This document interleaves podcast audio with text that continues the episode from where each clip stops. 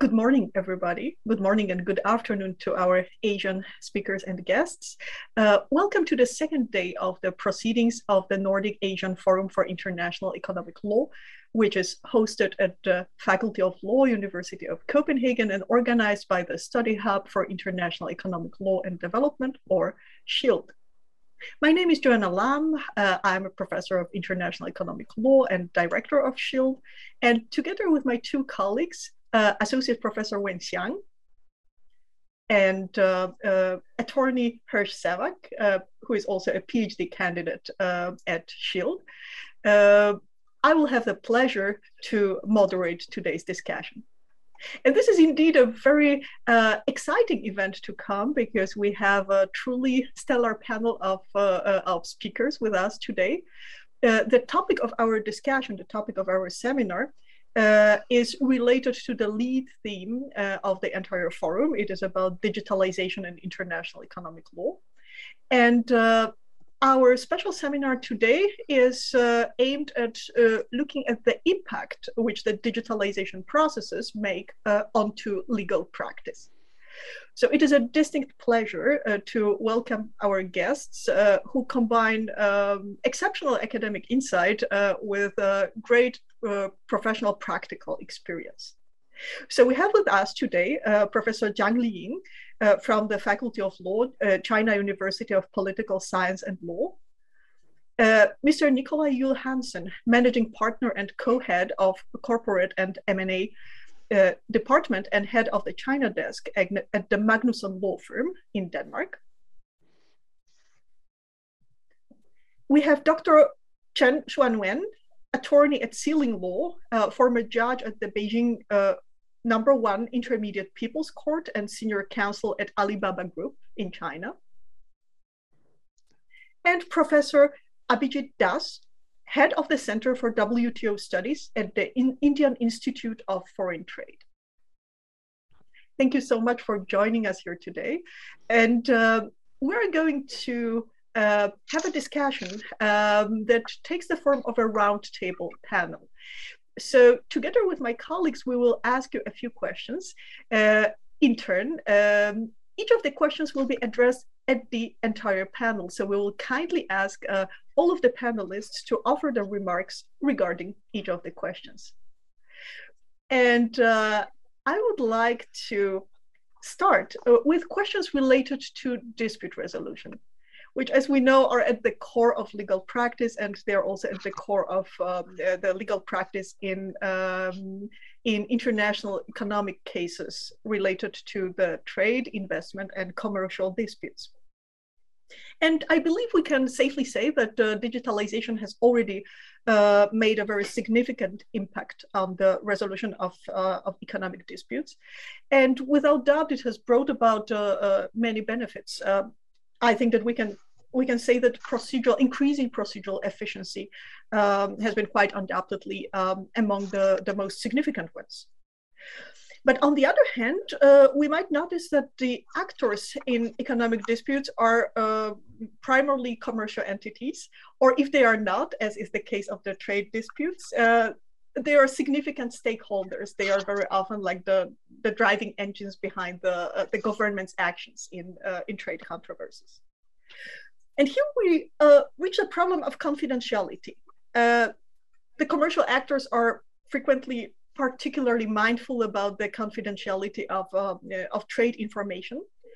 And in this context, the new initiatives and the, the new opportunities that digitalization brings, such as the possibility of collecting evidence uh, through into in the uh, blockchain encrypted databases uh, that um, by the courts uh, that um, has been started already that we see uh, done by uh, by the courts in some countries might be seen both as very practical uh, but perhaps it is also met with uh, a certain hesitation on the side of the commercial actors. What are your insights in this regard? Um, do you see the the commercial companies being rather like eager to embrace the opportunities that the technology brings here, or are they uh, are they more um, reluctant to to to embrace it?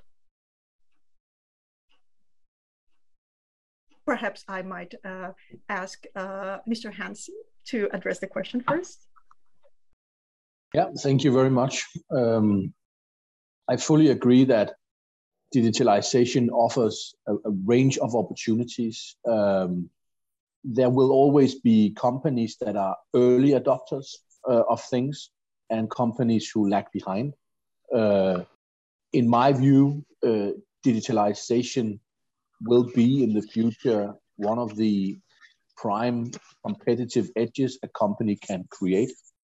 Uh, if you look, for instance, at a company like Maersk in Denmark, they have embraced digitalization uh, from a, an early point in time and now have a competitive edge towards many of its competitors due to the fact that it can control the flow of containers and it can uh, secure um, goods arriving in, in time at the right place.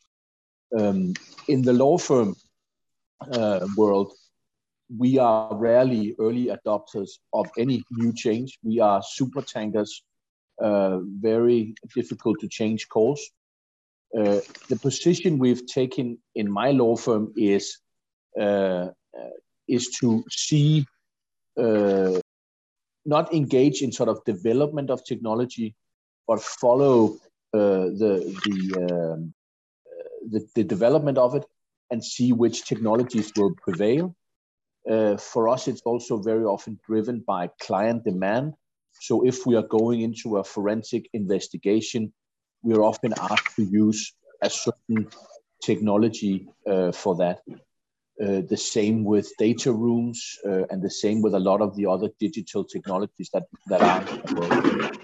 Uh, contract automation is, of course, a competitor for us because companies are becoming much better at drafting uh, contracts in an automated way where they you know maybe historically needed us to review but now uh, the generation of contracts um, occur automatically. And then uh, you have uh, less need to review or, or the same need to review but but you've spent so little time on creating the document that you can do it in-house. Um, so so i think we see in, in my world in the corporate m&a world we've seen uh, during COVID. Uh, we didn't believe it to be uh, possible, but we've seen transactions also of a larger scale occurring only with people on cameras on screens. You know, it's always been so that we had to meet the management team of the of the company we were buying. We needed to do negotiations, you know, in the same room. But COVID, you know, uh, meant that we couldn't do that. And look what happened. We we found another way. Um, so it's so so it has been. I'm actually I my team in my team. Uh, we have a Chinese lawyer, uh, Natalie, who I've worked with for a year, but I've never met her physically. Uh, she lives in Malmö, uh, so so it's been a bit difficult to travel back and forth. And she's a fully integrated part of our team, but we've me- never met in real life. So you know, had had you told me two years ago that that was going to be the case. I had absolutely, you know, said never gonna happen in a million years. But but but but you know that has been driven by COVID. So I, I think it's about it's I think it's about uh, some companies being early adapters, um, creating a competitive edge, and then I think it's always also you know to choose the right technology for companies like us. Where can we uh, work, uh, you know, smarter uh, rather than harder in in my line of business? I don't know whether that answers your question. Thank you so much for those great insights. And uh, please allow me to turn to Mr. Chen, who actually comes from the uh, from the area in which the adoption of uh, um, of uh, new technological development seems an incremental part of your uh, uh, of your core commercial activity. So, what are your insights in this regard?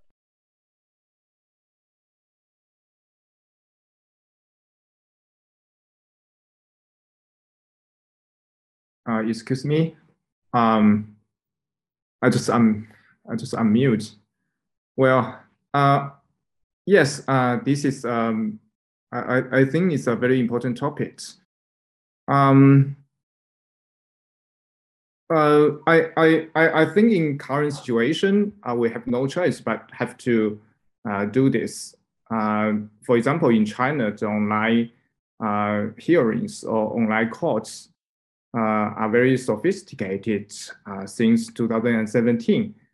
Um, basically, I think business operators, they are welcome online trial model, uh, but yes, with some concerns of these kind of uh, issues, for example, confidentiality.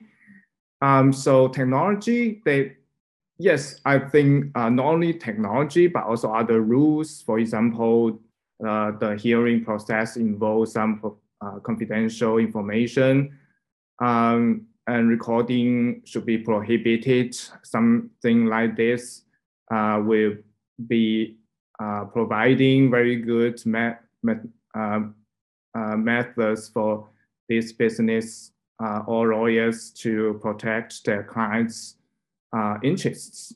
So um, in my opinion, I think this is very much you know, uh, a lot of uh, regulations or other kinds of rules should be implemented to guarantee this. So this is a very exciting area. Thank you. Thank you so much. And please allow me to turn to Professor Das. Uh, since we're talking about uh, procedural aspects and, uh, and dispute resolution, I've been wondering whether you can see the um, the parties to trade disputes, so the uh, the states that are uh, participating in uh, international economic dispute resolution, embracing those uh, those new developments, or would you rather see a reluctance on their side? First and foremost, uh, thank you for having me here. I'm absolutely privileged and delighted to be part of this very illustrious panel. When it comes to states electronic transactions and dispute resolution, I look at it from two strands. One str and both these strands are gradually emerging in uh, texts that have been negotiated for free trade agreements, texts that are perhaps being negotiated uh, with considerable secrecy amongst some WTO members. And the two strands are the following the first strand effectively uh, would uh, mandate countries to not to deny the legal effect, validity, or admissibility of evidence solely on the ground that it is in the form of an electronic signature. So that I think is a good development. Of course, there could be a few very narrow categories of exceptions to this. But there is a slightly problematic aspect of what we are seeing uh, in some of these trade agreements, and that might become extremely contentious. Some of the provisions would prohibit governments from in a way having a say in uh, how the two parties to an electronic transaction mutually determine the appropriate form of electronic signature or, or electronic authentication.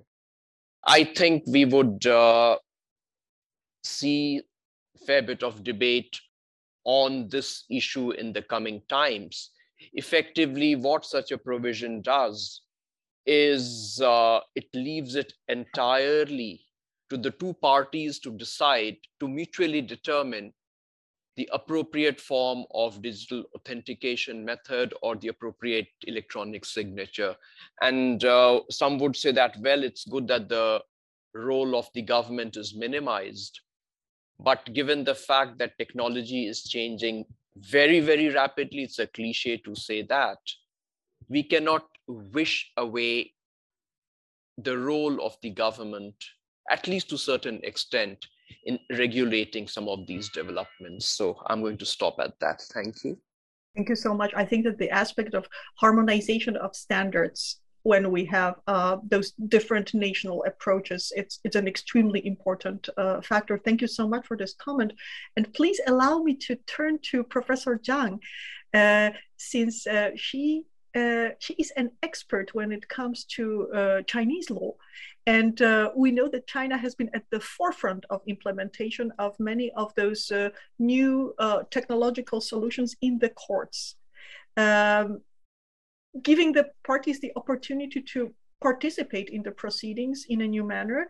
Uh, and with my own economic background, I can't help wondering uh, what has been the adoption, what has been the perception of those new opportunities by the parties? Do you think that the commercial parties in China that have access to those um, to those new features uh, in courts proceedings uh, are happy about it? Do they need more time to adapt?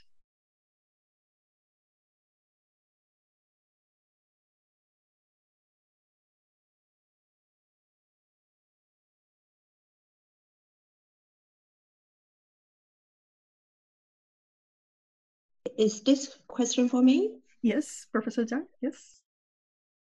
Uh, we're um, talking about the blockchain uh, in the courts, yes. In, in the course? Yes. Uh, I think, uh, okay, many thanks uh, to having you.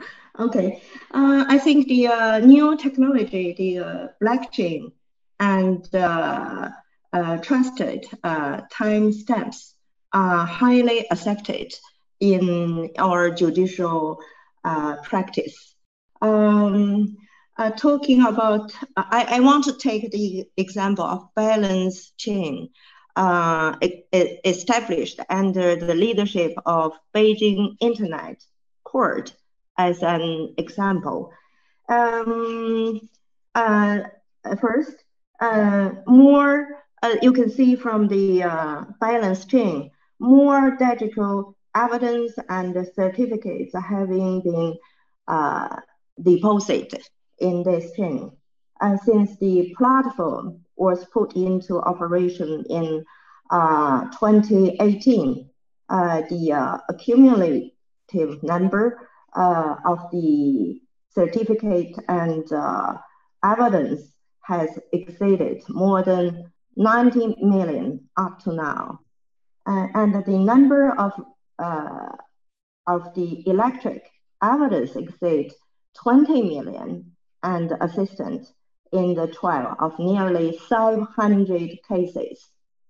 And in 19, uh, 2020, last year, the parties sub submitted more than uh, 180,000 cases application online, uh, and all of the evidence was deposited through the uh, chain. So this showing strong influence and uh, judicial service uh, ability. It also means our enterprises and parties uh, like to join uh, to accept those new uh, technology.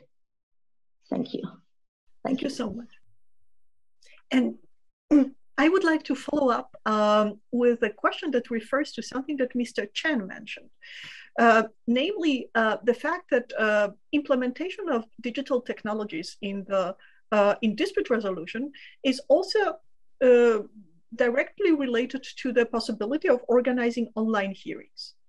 And when we speak of online hearings, uh, this immediately opens up the floor for the question about the possibilities of broadcasting or granting access to the hearings to the external actors. This is, of course, a part of a longer discussion that we've had for many years. Uh, so the discussion is about the third party and non-party access to the proceedings. So it's the issue of procedural confidentiality in respect to the ongoing judicial or arbitral process. Uh, and uh, we've seen a big proliferation of online proceedings, of course, in the COVID pandemic times. Uh, many of the hearings were organized online because they had to. The, the, the, the parties couldn't come to the court or to the tribunal um, in person. Uh, but the problem was discussed already earlier on. The issue of broadcasting the proceedings um, uh, was uh, came up quite early, uh, a number of years ago, in connection with the trade and investment disputes. uh, when it comes to the WTO law, as far as I remember, there is this opportunity of organizing like limited broadcasting, which is like this closed circuit TV um, within the WTO premises. Professor Das can correct me on that. Uh, in investment disputes, we had cases like Vattenfall, uh, where all the proceedings were uh, broadcasted fully openly. They were there was a YouTube channel on which everybody could access and see what's going on and um, in the um, in the room of the tribunal. On the other hand, we have commercial disputes, where the uh, and when we have commercial companies on both sides, they're like uh, traditionally attached to having, in particular, the arbitral proceedings fully closed, fully confidential.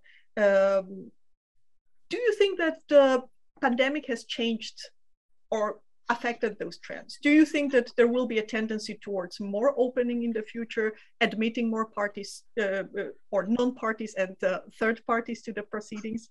Uh, or do you believe that uh, uh, those traditional attachments of the litigants, of the disputants will stay as they were before the, before the COVID-19 pandemic? Uh, perhaps we could um, uh, we could start this time with uh, with Professor Das and start with the trade dispute resolution. Thanks. That's a very interesting question. What has been happening at the WTO is uh, some of the parties to the dispute. What they do is uh, they permit recording of their oral statement and with their consent, the panel does a public broadcast of that recording. But it is uh, it has to be done with the at the specific request of one of the parties to the dispute, and uh, maybe we are likely likely to see a slight increase in the willingness of uh, WTO members to agree to public broadcast. But we are still far away from a situation when the panel proceedings, or if at all the appellate body does get uh, reconstituted, appellate body proceedings being streamed live, while that would be ideal, but we are far, far away from that situation. Thank you. Thank you so much. And uh, Mr. Chen, if I may turn to you, um, as a counsel in the uh, in the corporate sector, uh, do you think that the types of parties you have been working with, so high-profile commercial uh, commercial actors, uh, would they have a problem with a, a broader opening up of the access to to proceedings about their disputes, or would they rather keep it confidential? Uh, well, I, my view is that um, I, I, I, I think my view is simple, is that um, the rules or the trend should be like open trial should be more open uh, to be easier for uh, more audiences to get access to. Uh, but confidential trial, like arbitration, should be more strictly kept in confidential. Thank you. So you would rather tend to uh, see the traditional um, uh, uh, the, the, traditional attachments of the parties uh, prevailing. The yes. commercial parties that seek arbitration right. would like to have it confidential. Uh, yes. Professor Professor Zhang, uh, do you share this view, or do you think that technology might change uh, perceptions of the parties, preferences of the parties? It's me. Yes. Yes. Okay. Uh, I, I also think it's a very interesting question. And uh, I think indeed, uh, during the uh, uh, COVID 19 period, many cases were heard online. And uh, I don't think the trend will be changed. Um, I think there are advantages and disadvantages of hearing case online. for the advantage, uh, first, the cost is lower. So from the uh, from the perspective of the uh, parties, a lot of traveling costs uh, are saved. And uh, secondly, uh, it's high efficient, like some issues that are not controversial and only need to proceed in certain procedures can be carried out online. And the third, uh, simply uh, simplify some complex uh, transactional work, especially for the international trial, uh, reducing various links uh, such as visa, customer uh, clearings, hotel reservation, and so on. A lot of trouble. And whereas there are also some disadvantage. the first is maybe worried about confidential. Uh, but if the if it's not confidential, then uh, the parties may record during the trial. If it is a case do not involve privacy, uh, the trial uh, uh, can be uh, opened. But if it's confidential, then I should use some technique to to close it, to cover it. Uh, otherwise, if you disclose this, and then uh, there will be punishment. And the second, if the case, um, no, third, uh, no, second, if the hunter attacks, there are entirely technical issues. So the court and the arbitration uh, institution uh, should need uh, the uh, technical support. So I think on the uh, online hearing is only uh, applicable to generally to the case with the consent of the parties. If the parties not agree, uh, we should not to do the online um, procedure. Thank you. Thank you so much. And Mr. Hansen, uh, if I may now turn to you, what is your perception of the um, of the online proceedings? And uh, um, I understand that you work mostly with commercial partners, and it's mostly commercial cases. Yeah. So we typically have the confidentiality considerations. But we've seen cases like Esso Australia, where despite of the case being dealt uh, dealt uh, by the means of commercial arbitration, the presence of public interest uh, made the Australian court uh, to uh, force the opening of the arbitral proceeding, force the admissibility of the uh, of the access of the public to the to the outcomes of the case because the uh, its impact onto the the society was was so big. Can you see it happening? Do you think that the uh, digital technologies might actually lead to the broader opening um, of commercial controversies uh, for the public. I think I think there's no doubt that technology is a driver for openness. Um, you can see that with consumers engaging in groups uh, attacking companies. Uh, you know, 20 years ago, you were left with your own complaint. Now you can arrange groups online to protest, basically, and that drives, of course, behavior um, so so so technology is is is a is a tool for openness. Um, with that being said, many parties are still opting, and maybe for that reason, for confidential venues for solving disputes.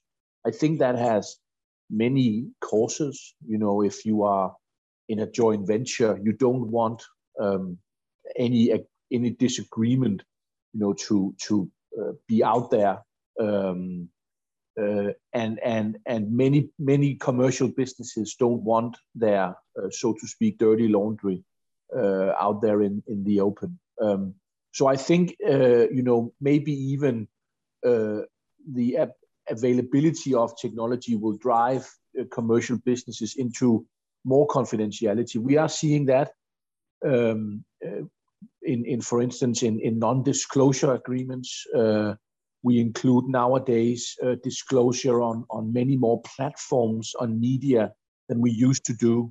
Uh, uh, if you are an inventor and want to have a patent, you know, before you could uh, not have as many venues to broadcast it, but now you can know if you are speaking at a seminar like this and telling about your idea, you know, maybe you cannot protect it. So, so I think there is there is also a sense that all of this openness that technology provides uh, drives um, uh, people into uh, confidentiality.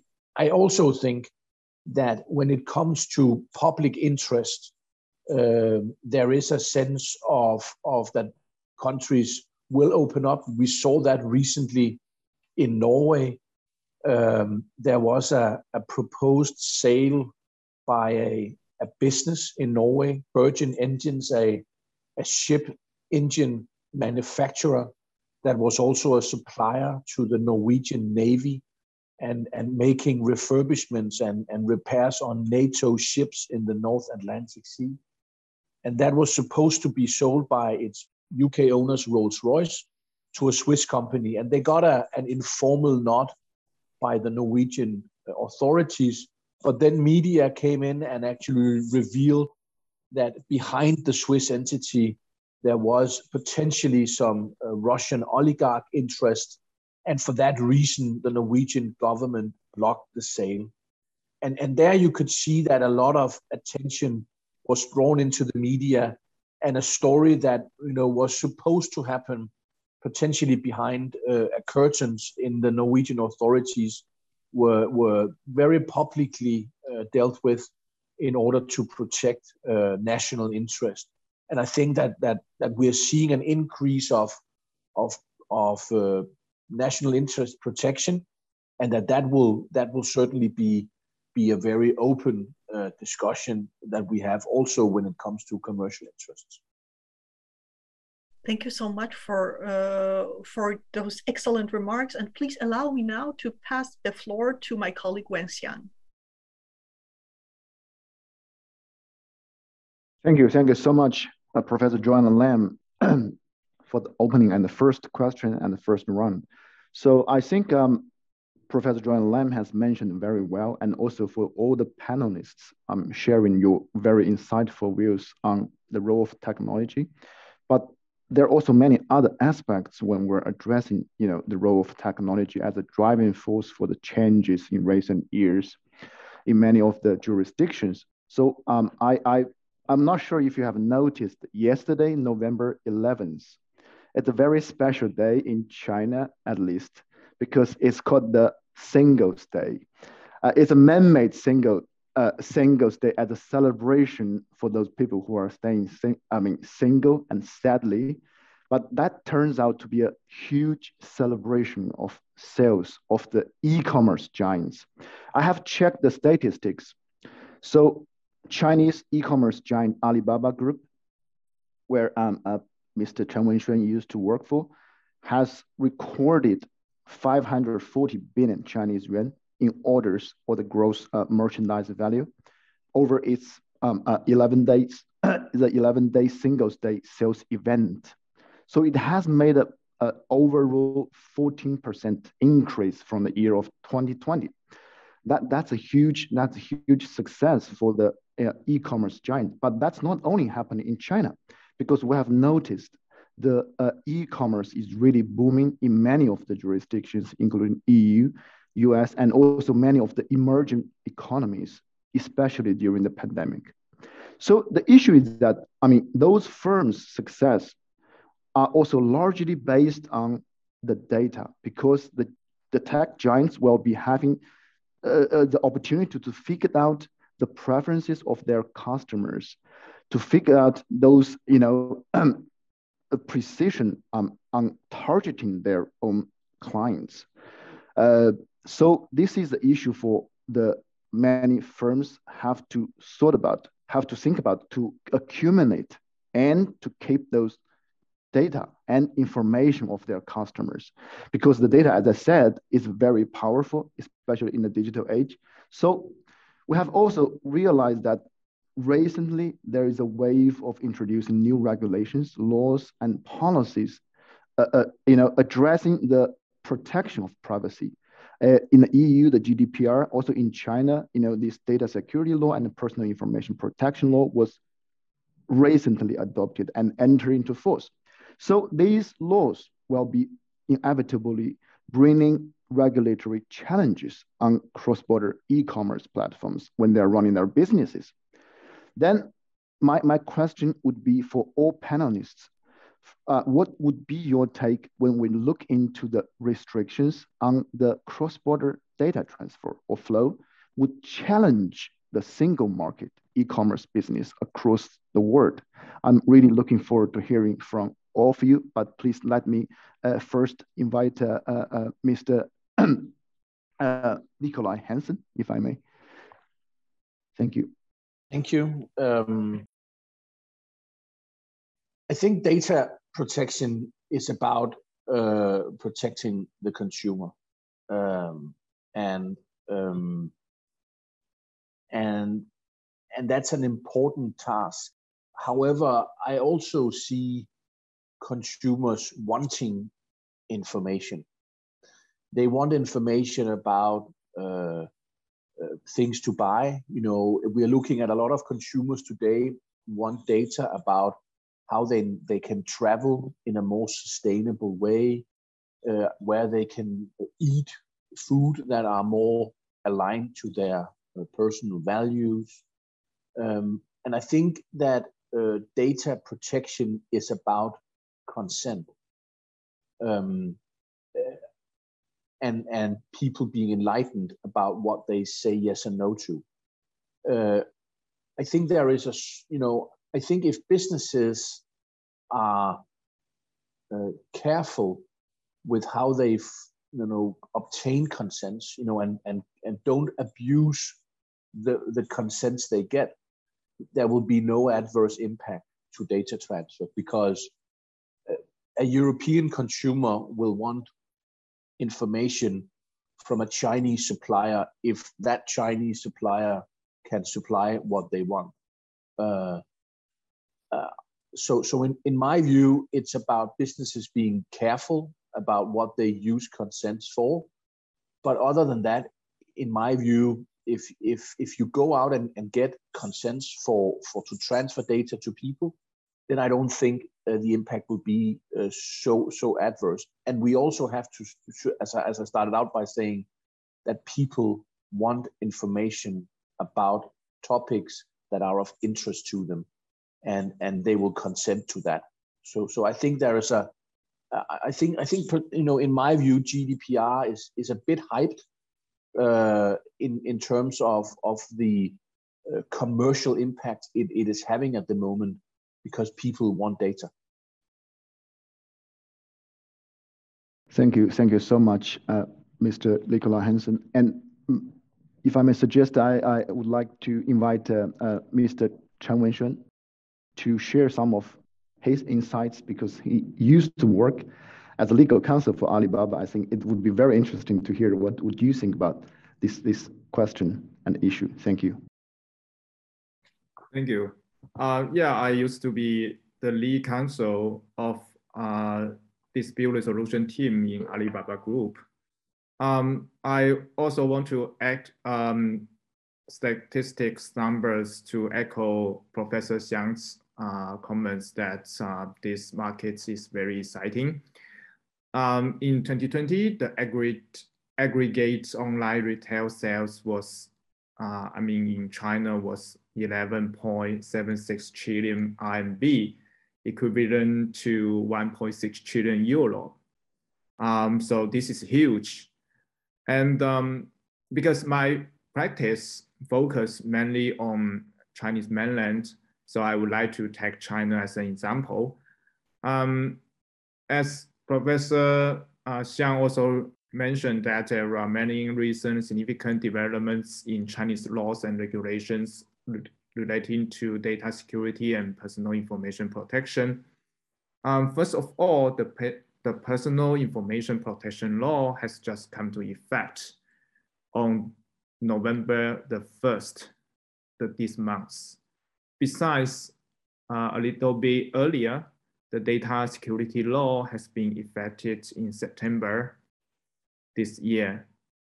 And uh, internet safety uh, security law was issued in 2017.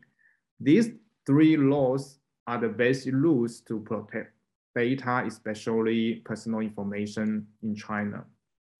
In addition to these fundamental laws, there are many other regulations and guides released by relevant authorities. For example, uh, several provisions on the uh, cross-border transfers of the data or vehicle data security management or online platforms data and so forth. So this is actually the uh, very much focused uh, recently by uh, Chinese regulators and governments. Yeah, I think cross-border e-commerce requires a huge amount of cross-border data transportation. Uh, therefore, the data compliance would be an important issue as well as challenges for platform operators and international brands and companies.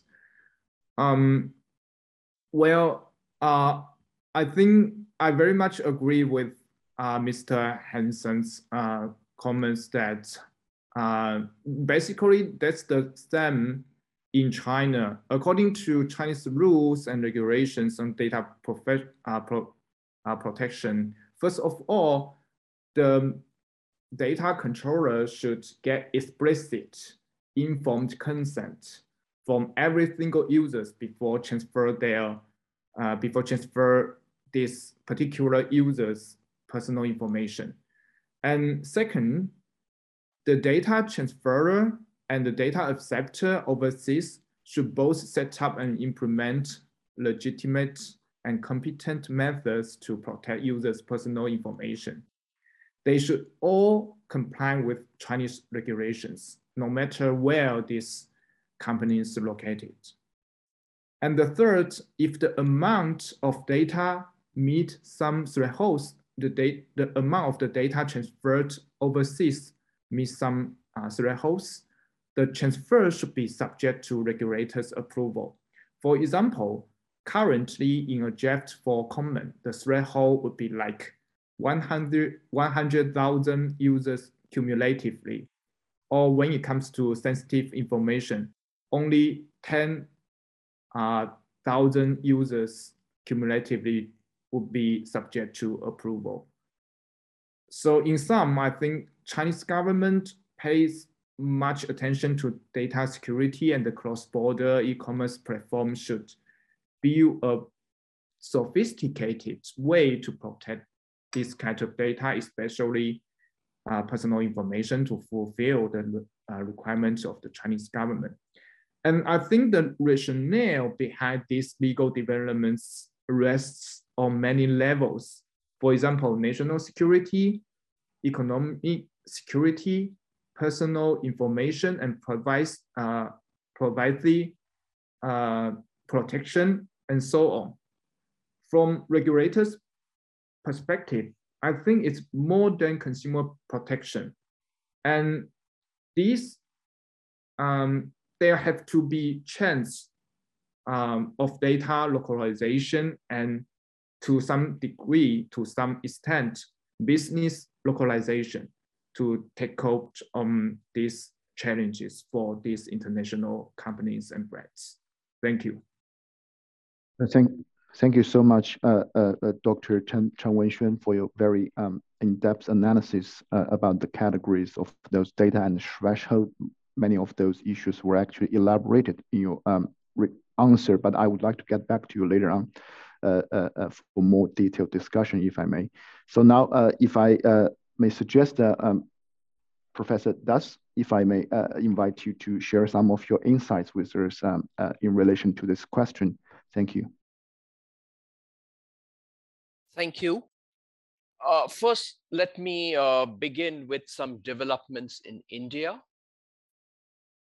As yet, India does not have a personal data protection law. There is a bill in the parliament which is uh, deliberating on a bill which seeks to provide, uh, seeks to ensure privacy.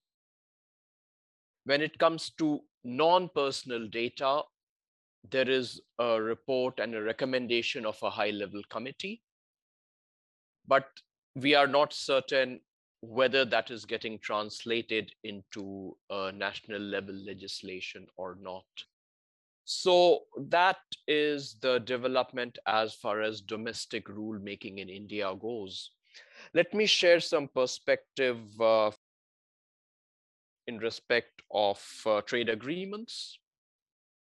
Most of the recent free trade agreements, particularly those negotiated by United States have a provision for uh, which mandate cross-border data flows and under very, very narrow circumstances, mainly in pursuance of legitimate public policy objectives, can the governments deviate from this prohibition and in these very narrow circumstances, they are allowed to put restrictions on cross-border data flows. So that is what is happening in the arena of uh, free trade agreements. Let me give the third perspective, which uh, centers around the vision that raw data as well as data that is processed in different forms obviously has a huge economic value. And uh, developing countries that are not first movers in different segments of digital products or digital technologies perhaps the only way for them to even think of reasonably catching up with the first movers is by putting some restrictions on cross-border data flows. Some countries in Asia have been experimenting with uh, data localization combined with uh, some bit of restriction on cross-border data flows and they have managed to attract fair bit of uh, investment for creating data centers. So that just illustrates the important point that uh, if developing countries who want to catch up with the first movers if their their governments are compelled to allow for cross-border data flows, then they are unlikely to unlikely to become creators of digital products. In other words, cross-border data flows, mandatory cross-border data flows would definitely help the first movers. But the advantage, the economic advantage of first movers would uh, more or less get frozen in time. And we are already seeing this trend. Take any segment of uh, digital economy.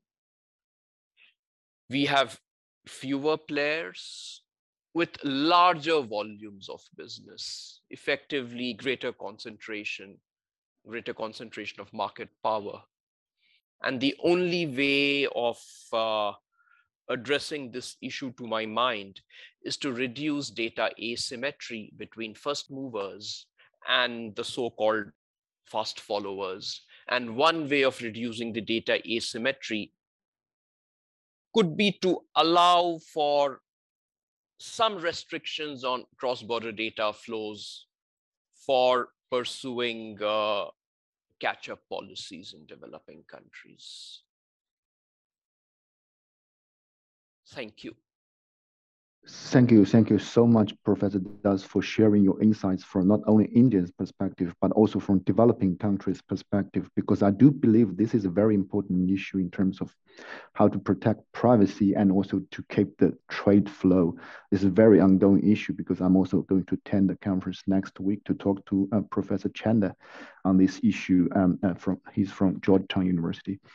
Uh, so, so let's let's turn to the last uh, panelist in this round, Professor Zhang Liying. I believe because she's she's a specialist in data and uh, uh, you know trade law issues, and she has definitely some of her perspectives to share with us. Maybe you could also address to some of the comments or, or answers from other panelists. If I may invite uh, uh, Professor Zhang Li, please, the floor is yours. Thank you for inviting me. And uh, I, I, think uh, your question involves several uh, issues. Uh, and the previous expert already talked about uh, data exit and personal information and uh, the development and development there the dispute. And now I want to focus on the uh, explain uh, China uh, wants to emphasize the balance of security review and the free flow of data. Um, indeed, there are many uh, many countries uh, have uh, formulated laws, regulations, and measures related to cyber security review and data review uh, if security review and the data flow are not balanced well, and it will uh, hinder uh, the uh, development of digital economy. Uh, therefore, it is very important uh, to balance these two. Um, I would like to point the several, several, and the following. First, it should be emphasized in the legislation that uh, the purpose of security review is not to hinder the free flow of data. Um, so, uh, to be more specific, it should be clearly regulated in the law that balance between security review and free flow of data is a basic principle. Um, like the new uh, data security law, after several round of revision. Uh, the principle of the final version of China's data security law uh, in 2021 uh, just come into force uh, September, changed the general uh, compare with the pre previous one.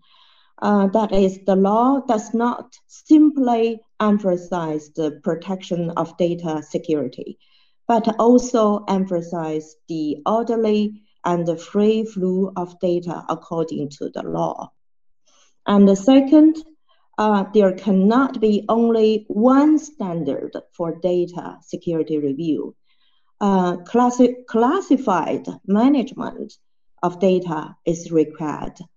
Uh, it is uh, insufficient uh, to implement the same level of protection for all data without cl classification. So more strict, uh, more strict, uh, stricter uh, security review should be implemented to core data and the key data. But for the general data, should the free flow, uh, should follow the principle of a free flow. Uh, and Article 21 of the data security law of our data security laws stipulate the data should uh, classified and uh, follow different principle to uh, to do the security review. And the third, uh, we need to control the extent of security review. Uh, first, the cyber security law uh, makes requirement for core infrastructure operator, not for all network operator. And second, not all data are taken into review, only for the important data and the core data. Also, the important data here is for the country, not for enterprises and individuals and for the data that really need to cross the border. Uh, the law had made arrangements. Uh, if it is considered, it will not uh, endanger national security and the public interest. Uh, after security assessment, it can be flown aboard. And with the consent of the uh, subject of uh, personal information, uh, personal information can cross aboard uh, freely after also a self-assessment. Okay, that, that's what my answer. Thank you. Thank, thank you so much, uh, Professor Zhang for your uh, very insightful uh, comment and question to this answers to this question. Sorry, um, and I, I got this um, uh, very briefly because um, I'm going to pass the floor before uh, I very briefly conclude what I have learned from those answers. I think from Nikolaj and and Chen Wenxuan that we have realized that we need to sort of find a balance between uh, the customers and those uh, tech giants in terms of utilization of data because the customers might also be interested in making their decisions, their preferences based on this data uh, themselves. And, and, and this is very interesting phenomenon. And also uh, from what I've learned from Professor Das and uh, Professor Zhang Liying, there will be some general principles, concepts would be applied to the utilization on the data and the cross data flow, but there might be also some specific specific terms would be applied on some special use of data and also depends on the amount of data to be used and where it has been used, etc. This is very similar to what we have discussed yesterday when we're addressing the privacy issues in health sector. When we talked to uh, when we talked to Professor Glenn Cohen from Harvard yesterday, I think uh, I, I, I really appreciate all the answers and, and comments from all panelists. And now, uh, may I suggest I pass the floor back to Professor Joanna Lam and to, to the next session. Thank you so much. And I would like to invite her Seva to take over uh, and, uh, uh, and ask the questions that are related to legal profession.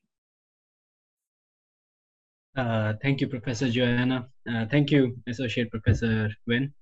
And thank you to all the panelists for joining us today. Uh, a very good afternoon and a good morning. So my questions are broadly around uh, how is uh, digital digitalization impacting our uh, legal profession, especially within international economic law? Now, law is one of the most intensely social activity and aspect which sort of gets uh, covered up when you look at the law libraries and the law courses. But within those, beneath those disagreements about uh, legal positivity or computation of damages, there is a lot of socialization that goes on uh, between the lawyers, lawyers on on the other sides of aisles. Uh, rather, it's a it's a sort of a, a very regular thing which you hear in uh, courts in India that you argue before the judges, but outside the courts, you're friends. And my question, therefore, brings uh, comes across to the to this whole panel uh, from academia from practicing counsels, from in-house counsels, and from advisors to the government is that my first question is that how is how has been the experience of your professional communities? Uh, I remember Mr. Hansen mentioned that one of his colleagues, Natalie, he has never met. So how has been this experience uh, within your communities, the people you work together, as well as the larger people you're embedded with? The ones with whom you share your ideas or intensely disagree with, uh, impacted by pandemic. Has digitalization impacted this uh, aspect of network formation and network maintenance? Has it improved it? Has it weakened it? Or it's more contextual? So uh, this time I would like to invite uh, Mr. Hansen. Uh, maybe. Yeah, um, I think there are two, at least two aspects to this. Uh, the law firm I work for, covers seven countries. And before the pandemic, we used to meet a couple of times per year in person. And it was very long meetings. And you know, you always never arrive at the last three points on the agenda.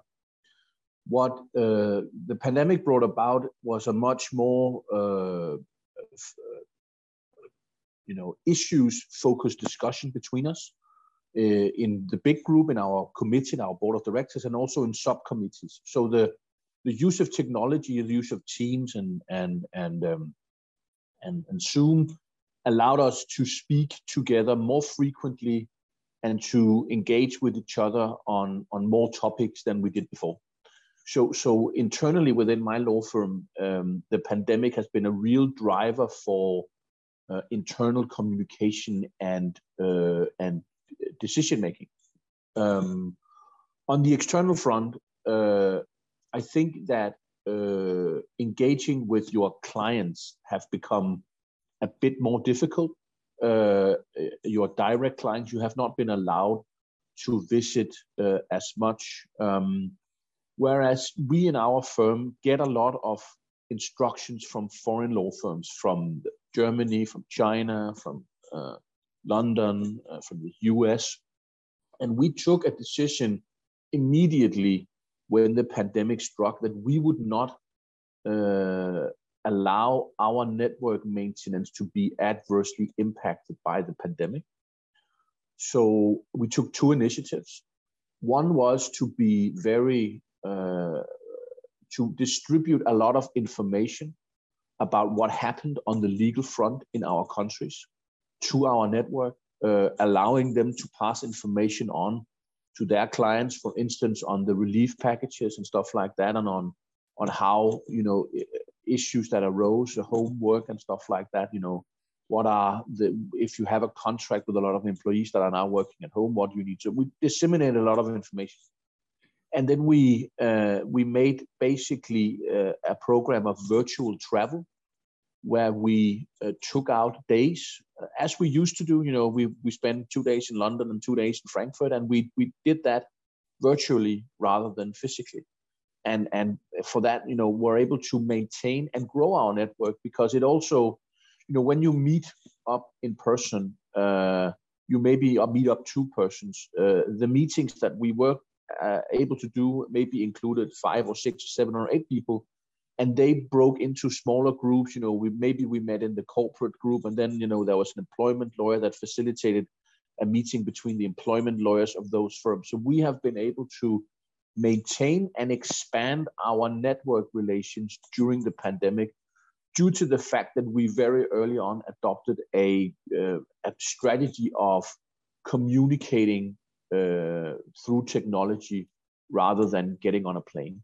So, so for us and my law firm, uh, you know, I have I, we have never seen anything drive technology technology development like the pandemic. You know, that was uh, it was not our CIO, it was not the partners getting together and agreeing now we need to that. The pandemic really pushed us in a in a direction and has forced us to use much more technology.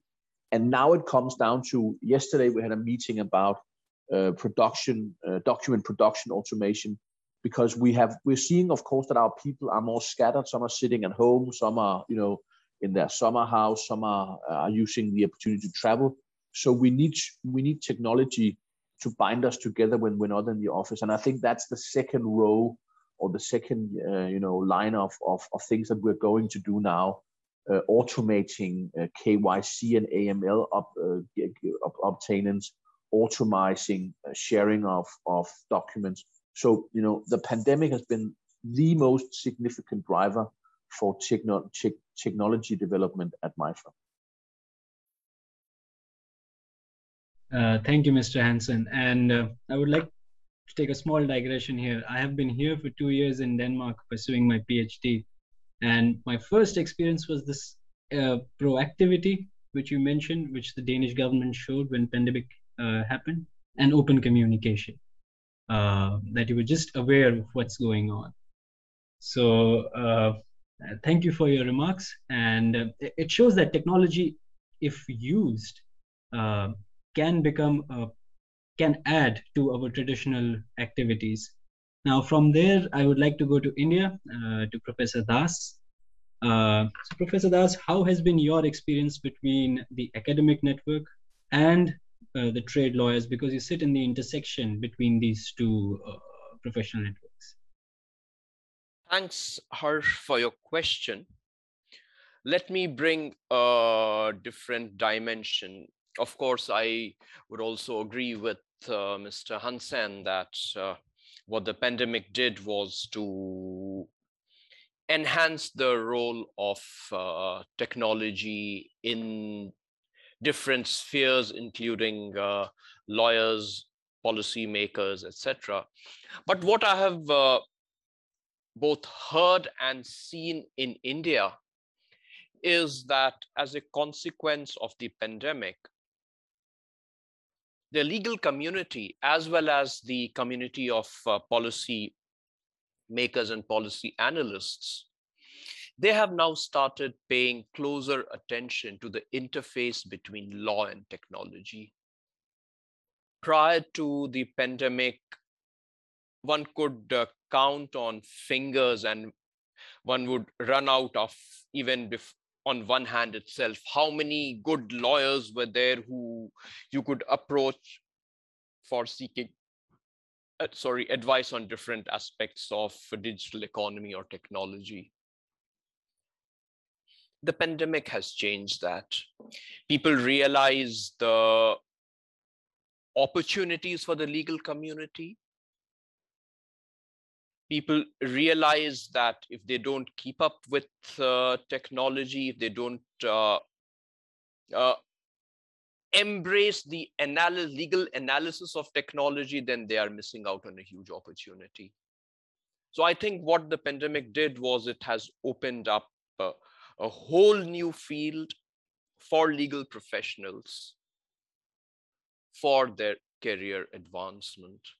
And that, of course, is here to stay. That should uh, add a new dimension to the legal professionals. And also, that would perhaps make uh, public policy making uh, in the area of technology much more robust. So that was my short and sweet response, uh, Harsh, to your question. Thanks. Uh, thank you, uh, Professor Das. Uh, yes, and uh, there is a learning curve. And one of the things about India is that uh, it's always have been very good at catch up. So I hope that uh, our uh, newfound uh, interaction with technology continues in that direction, and that is the sense that I get that India, Indian lawyers and legal professionals are embracing it. Now, from India, I would like to go to China uh, to Dr. Uh, Chen. Uh, again, you are at the forefront of, uh, you work with uh, a, an online tech digital company, the sort of the name Alibaba, which is considered sort of synonymous of what has been happening for the last 20 years.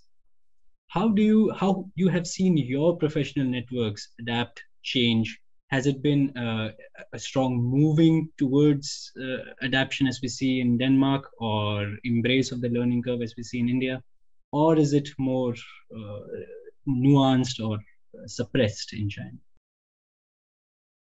Oh, yeah. Um, I, I think the digitalization and uh, socialization online would be the uh, trend. And um, I'm a guy very much open to digitalization. Uh, I don't think if uh, that's related to my working experience uh, in Alibaba or uh, now I focus on many uh, areas like intellectual property, antitrust, data privacy, protection. They are all kindly uh, related to internet and digital technologies and so on. So I think, um, yeah, the uh, online socialization, save many traveling times between, even between not only ordinary people, but also professionals, make people closer in connecting distance. For example, um, like today's conference, it goes very smoothly. And um, face-to-face opportunity reduce actually, and I think it would be the new norm.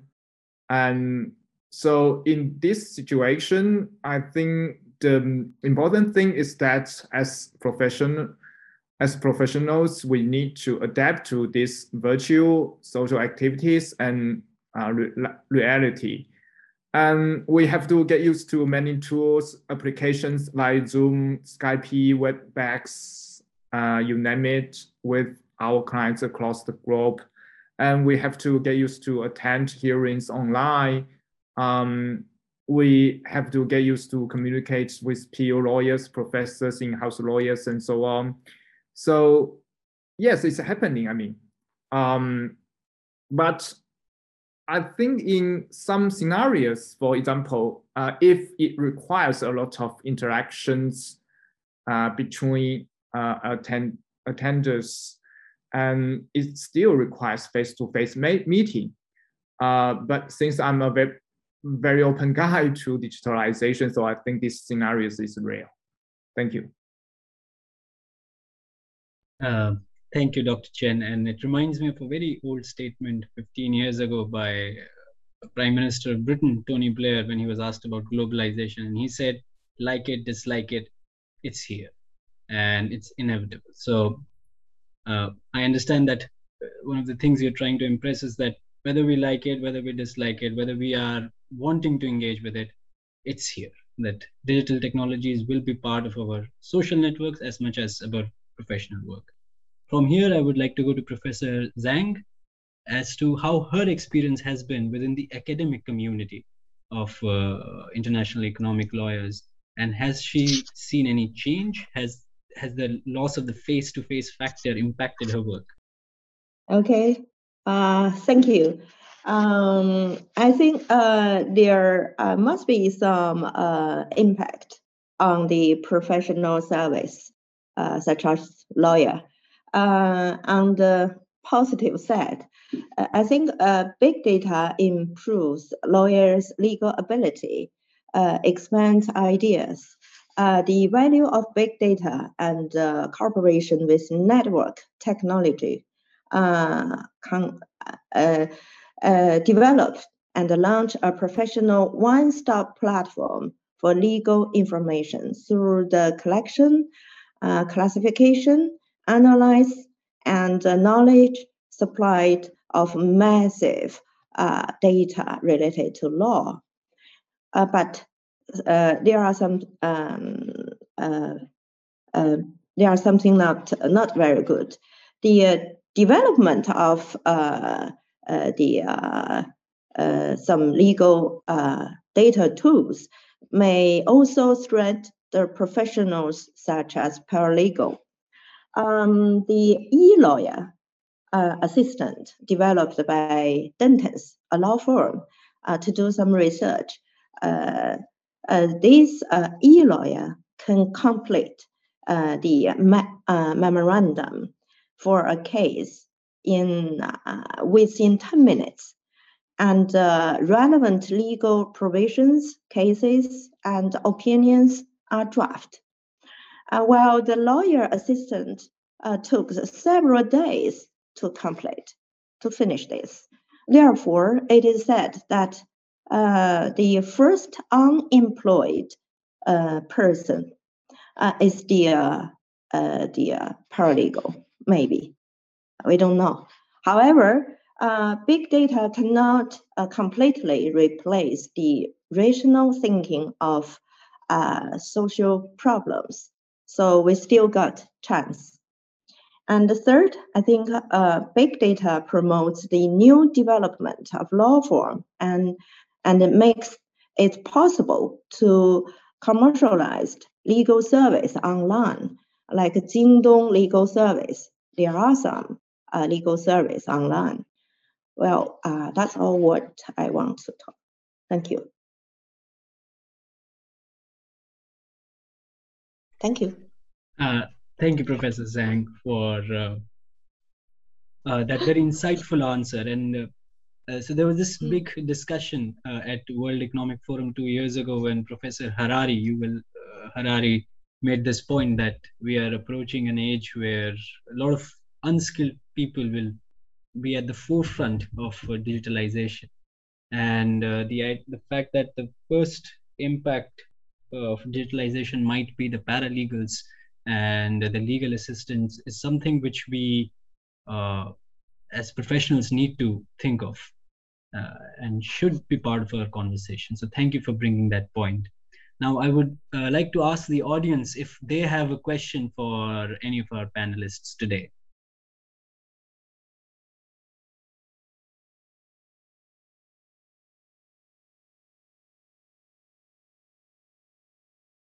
All right. So in that uh, absence, I would like to throw one question of my own.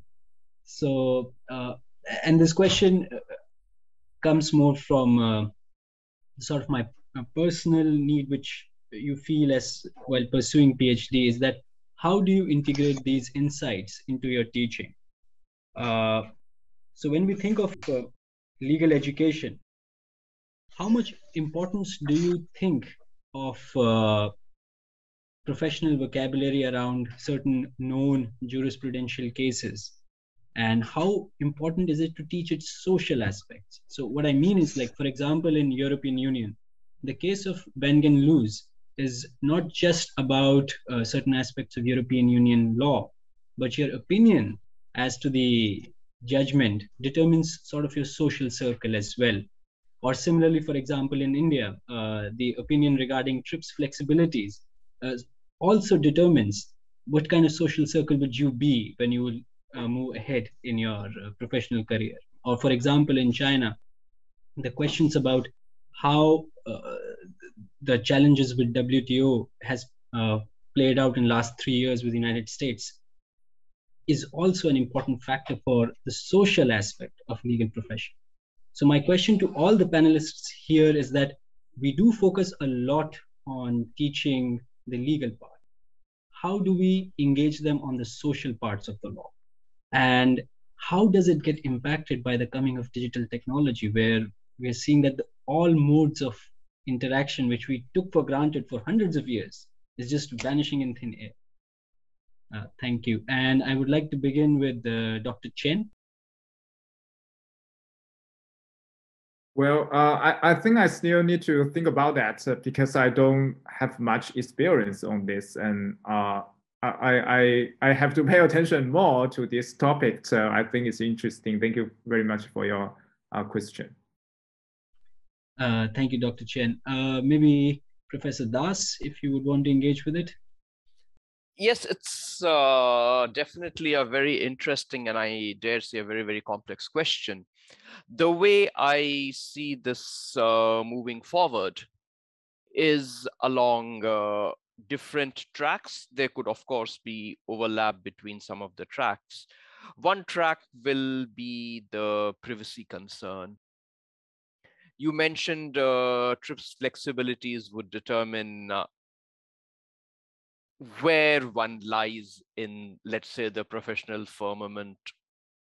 Similarly, where a person, the position a person takes on privacy issues will be uh, an important determinant in uh, different situations. Similarly, the role that uh, some of the social media platforms play, I think that is going to come under greater scrutiny for their likely impact on uh, societal values, on social interaction. Of course, uh, the aspect of the influence of the media on political process, of the social media on political processes is already under uh, intense uh, scanner. So I do suspect that these types of uh, tendencies for uh, looking at uh, technology from the perspective of what it's doing to the society, I think there will be a closer analysis of it. The third strand is that flowing from the closer analysis how will technology react to the problems that are identified? Or let me put it differently, how would the creators of technology react? Would they be, would they remain oblivious of the larger societal concerns? Or are they likely to factor in the downsides of uh, technological developments as perceived as articulated by society at large? I think that will be a very crucial question which will determine how technology evolves and how we as uh, as uh, ingredients of society how we respond to technology. So this is going to be a two-way process. I'm not sure whether I have been able to articulate my thoughts very clearly, but this certainly is a fascinating question which will require a deeper reflection, more deliberation. But thanks, Harsh, for raising it. Uh, thank you, uh, Professor Das. And as I understand that your point is that the technology is sort of a pivot around which the relationships uh, would sort of uh, move on one way or the other and how these issues are identified formulated and articulated. And that will sort of have a direct impact. And yes the the political aspects are fairly well, well known now but uh, uh, there will be a need for further studies with how it impacts our networks. Now from here i would like to bring mr hansen uh, as to how does he see uh, the professional networks being impacted? Yeah. First of all, I think that we live in a more polarized world than we did 10 years ago. Um, I think we're experiencing politicians who are talking more polarized language than we experienced 10 or 15 years ago. And I think that drives what you say about if you are, you know, on one of the other side of these arguments, that makes conversation difficult. I think as a legal profession, we need to uh, cling together, maintain rule of law as our uh, objective, um, protect uh, that as one of the key key areas that we are engaging with, I think there is a lot of, uh, you know, uh, 20, 30 years ago, maybe if you were a tax lawyer, you would be commemorated for uh, making people pay no tax. Whereas maybe the sentiment today is that if you do that kind of thing, you're potentially on the wrong side of history. Um, and I think that with the with the young generation, uh, they are much more value driven than than maybe my generation has been uh, on uh, social issues, on uh, governance issues, on on um, on on uh, environmental issues. Uh, so so a law firm must address ESG issues in their strategy, and our ability to recruit young people for the law firms will inherently depend on uh, us being able to formulate a, a, a storyline that keeps us attractive as opposed to going in house with fantastic companies or working for uh, non-profit organizations or stuff like that. So I think we, I think, I think, I think there are, if, if, and there are potentially you know two two tendencies going like this. One is the polarization, which I believe is very bad, uh, and and and which we should address through through a focus on rule of law, and the other one is is the uh, the the need for uh, a value driven uh, strategy in terms of how you run your firm, because otherwise you'll not get any of the youngsters to work for you. And and we we may need machines, or we may uh, we may get machines, but we still need people. Um, and uh, to to operate those machines. Uh, uh, so so uh, so I think that's uh, that's sort of my my attempt to respond to your very interesting question.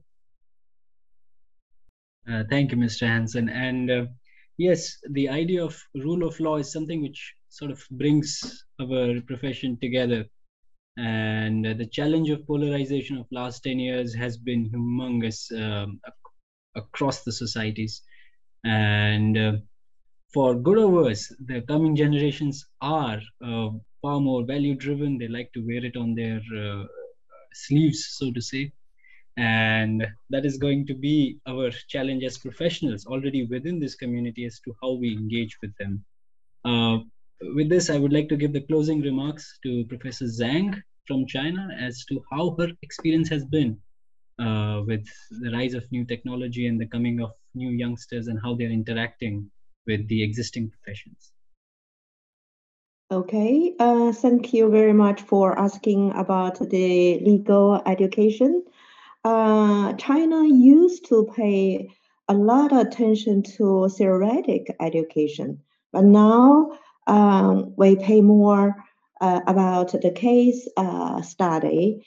Uh, now there are a lot of moot court, and uh, there are many ways to do the legal education now, and uh, we do pay attention to techno te technique uh, skills. Uh, another point is that now we also uh, organize several programs to pay attention to educate the students who has um, the ability in language because our mother language is not English or French.